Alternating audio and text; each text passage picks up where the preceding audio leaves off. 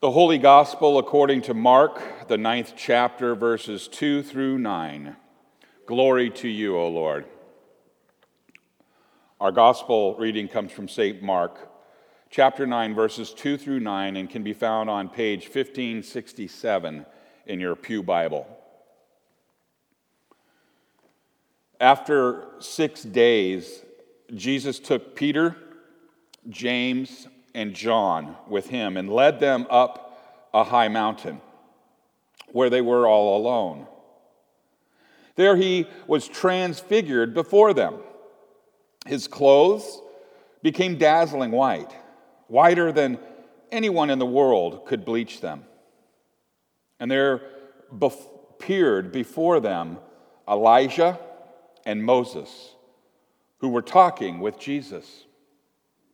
Peter said to Jesus, Rabbi, it is good for us to be here. Let us put up three shelters one for you, one for Moses, and one for Elijah. Now he did not know what to say because they were so frightened.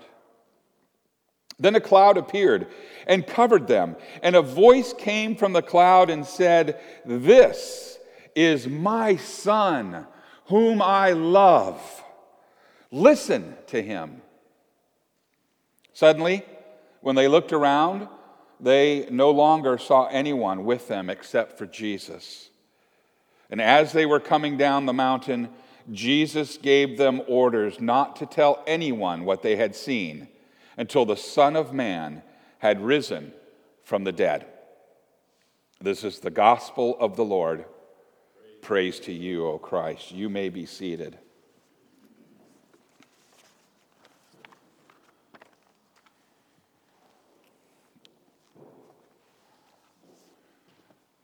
Please pray with me. May the words of my mouth and the meditation of all of our hearts be acceptable in thy sight, O Lord our rock and our Redeemer. Amen. This uh, historical account of the Transfiguration haunts me a little bit.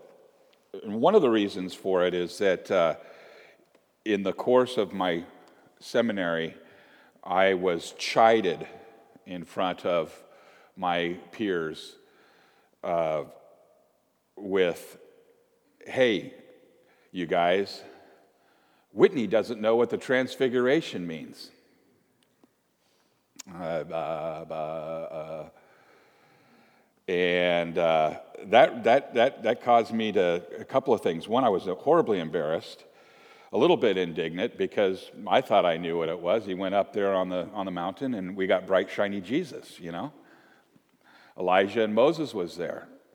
I, uh, I went through part of the uh, explanation that, well, you see Moses, the first prophet, and, and, and the, the law, and then you, have, then you have Elijah, a great prophet, and, and then with Jesus there, I mean, we can see that even though uh, uh we may not have met these people, that they are going to be clear to us and that they are uh, resurrected in, in, bodies that we will recognize. And, and um, this theologian said, Yeah, okay let's work on that. I'm like, okay, all right, well, let's work on it. So that I have done.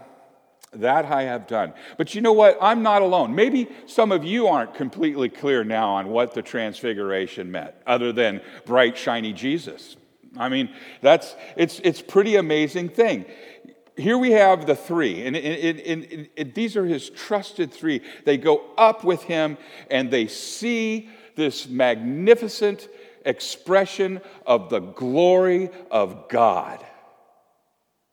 And, and Peter gets it wrong too. Peter looks at it and he says, Whoa, it's a good thing we're here. Let's just stay here because this is really nice. We got shiny Jesus and shiny Moses and shiny Elijah. Let's build tabernacles and we'll just hang out here. Heaven on earth. Yay. Right? He was short sighted. Now, with my traveling with my theological friends, Peter was a theologian of, the, of glory. A theologian of glory. That's the one that looks around the cross, and in human understandings goes, oh, yeah, this is really good. Oh, this is fuzzy and yummy, and yeah, I want to stay here. Let's not go down the hill. Let's stay here forever. That's a theologian of glory. A theologian of glory wants dessert first. I want glory. But then we have from the Word of God the theologian of the cross, and it says, he says, This is my son. you guys remember that, that term I use? It's highly theological. Ta da! Here he is. The one I've been talking about. Here is my son, whom I love. Another revelation, right? And then the admonition listen to him. No, it's not about this temporary period of time where he's shiny and you guys are going to hang out. No, what we find out further in the story is that there has to be suffering before there's glory. Peter didn't want to do that. And we know that he doesn't get it further along the way when he confesses Christ. Who am I? He says, Well, you are the Son of God. He doesn't want him to go and suffer. A theologian of glory. Why is Moses up there? Why is Elijah up there? I mean, we, we see in our Exodus uh, uh, reading today that Moses was bright and shiny after talking to God, and, and, and, he would take the veil off when he was talking to God, and God, God's glory would saturate him. And he would come down and, and he would take the veil off and he would tell the people what God had said. But it was so bright that they, they had to veil him. He's like, oh man, you know, enough, Moses. I mean, I can't look at you. Put something on that. It's just, it's too bright. It's too pure. I can't, I can't stand it. He's the veil. He's the bringer of the law. While he was there with Elijah talking to Christ, no doubt they were talking about what was coming for him, what to expect. Maybe even they were encouraging him.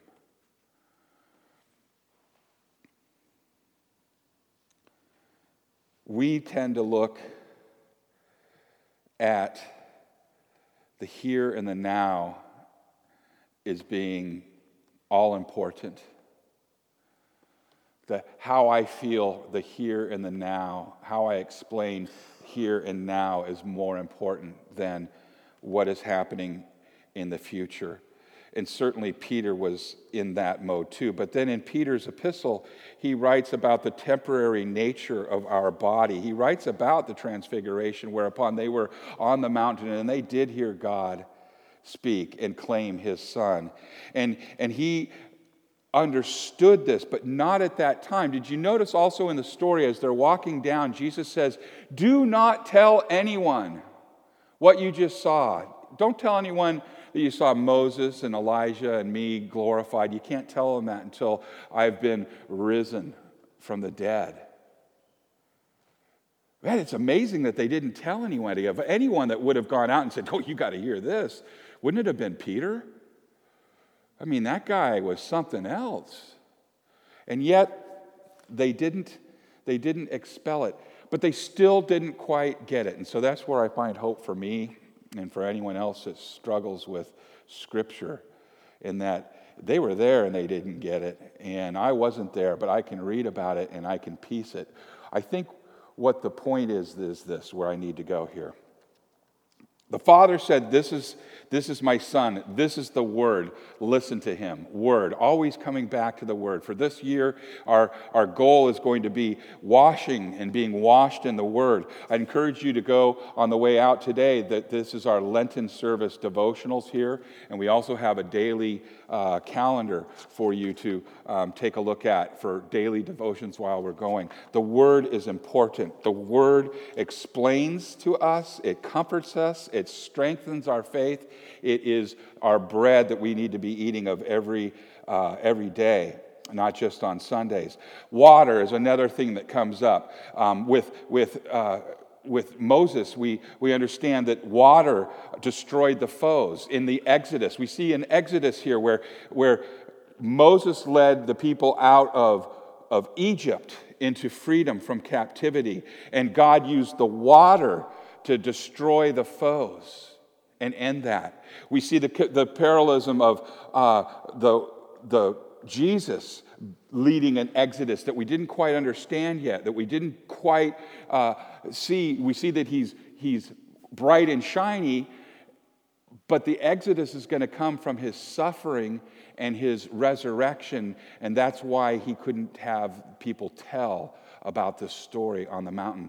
The, the tie in here is that Jesus is leading an exodus for those people who were subject to death. He's leading his people to freedom in him, from captivity to sin to freedom in him through his blood. And the water that we see there has actually killed us in our baptism. It's killed the old Adam. We are drowned in that water in a death like Christ. We are raised out of that water in a resurrection like Christ.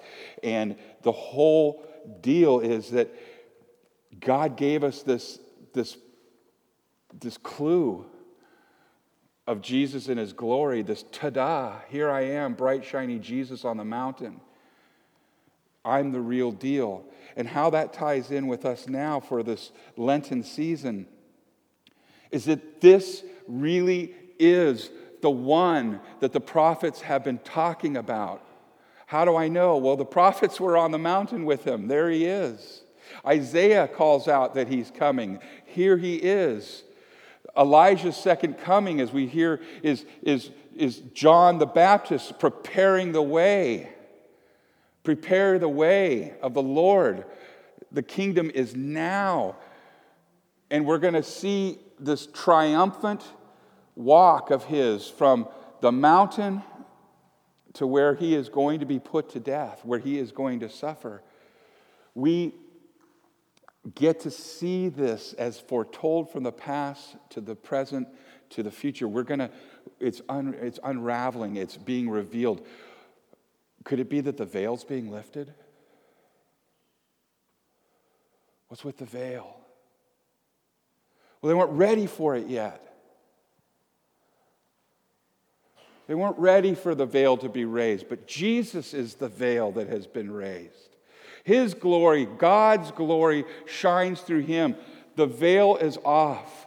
The veil has been raised off of you and me in the blindness in our baptism. Underneath this veil here is Jesus with us. This veil, the body, the blood, Him with us, His glory in us. I, it, it doesn't really shine when I lift it off, but, but boy, wouldn't that be neat if it did? The veil has been lifted, the mystery has been taken away. It's not hard stuff, the resurrection. It's not hard stuff, the, the transfiguration. It's God saying, ta da! Here I am. I told you I was coming. The prophets told you I was coming. Here I am. Look, here's Moses. Here's Elijah. It's going to be great. I'm here. This is my son. You can touch him. You can listen to him. He can feed you. He'll wash your feet. He'll take away your sins. Ta da! I'm here. Are you with me? It's not a mystery. I didn't make it secretive. I brought my son into this world in a simple tent, your body, and you're going to see even my son's tent is going to be shredded, unrecognizable. Yours will be someday too, but guess what? Ta da! You get a new one, and it's even better than the other one. And until that day happens, I promise you that I will never leave you nor forsake you. I am here under this veil in Holy Communion. I am here in the Word. I am saying, ta da, I'm here. Do you hear him? In the name of Jesus. Amen.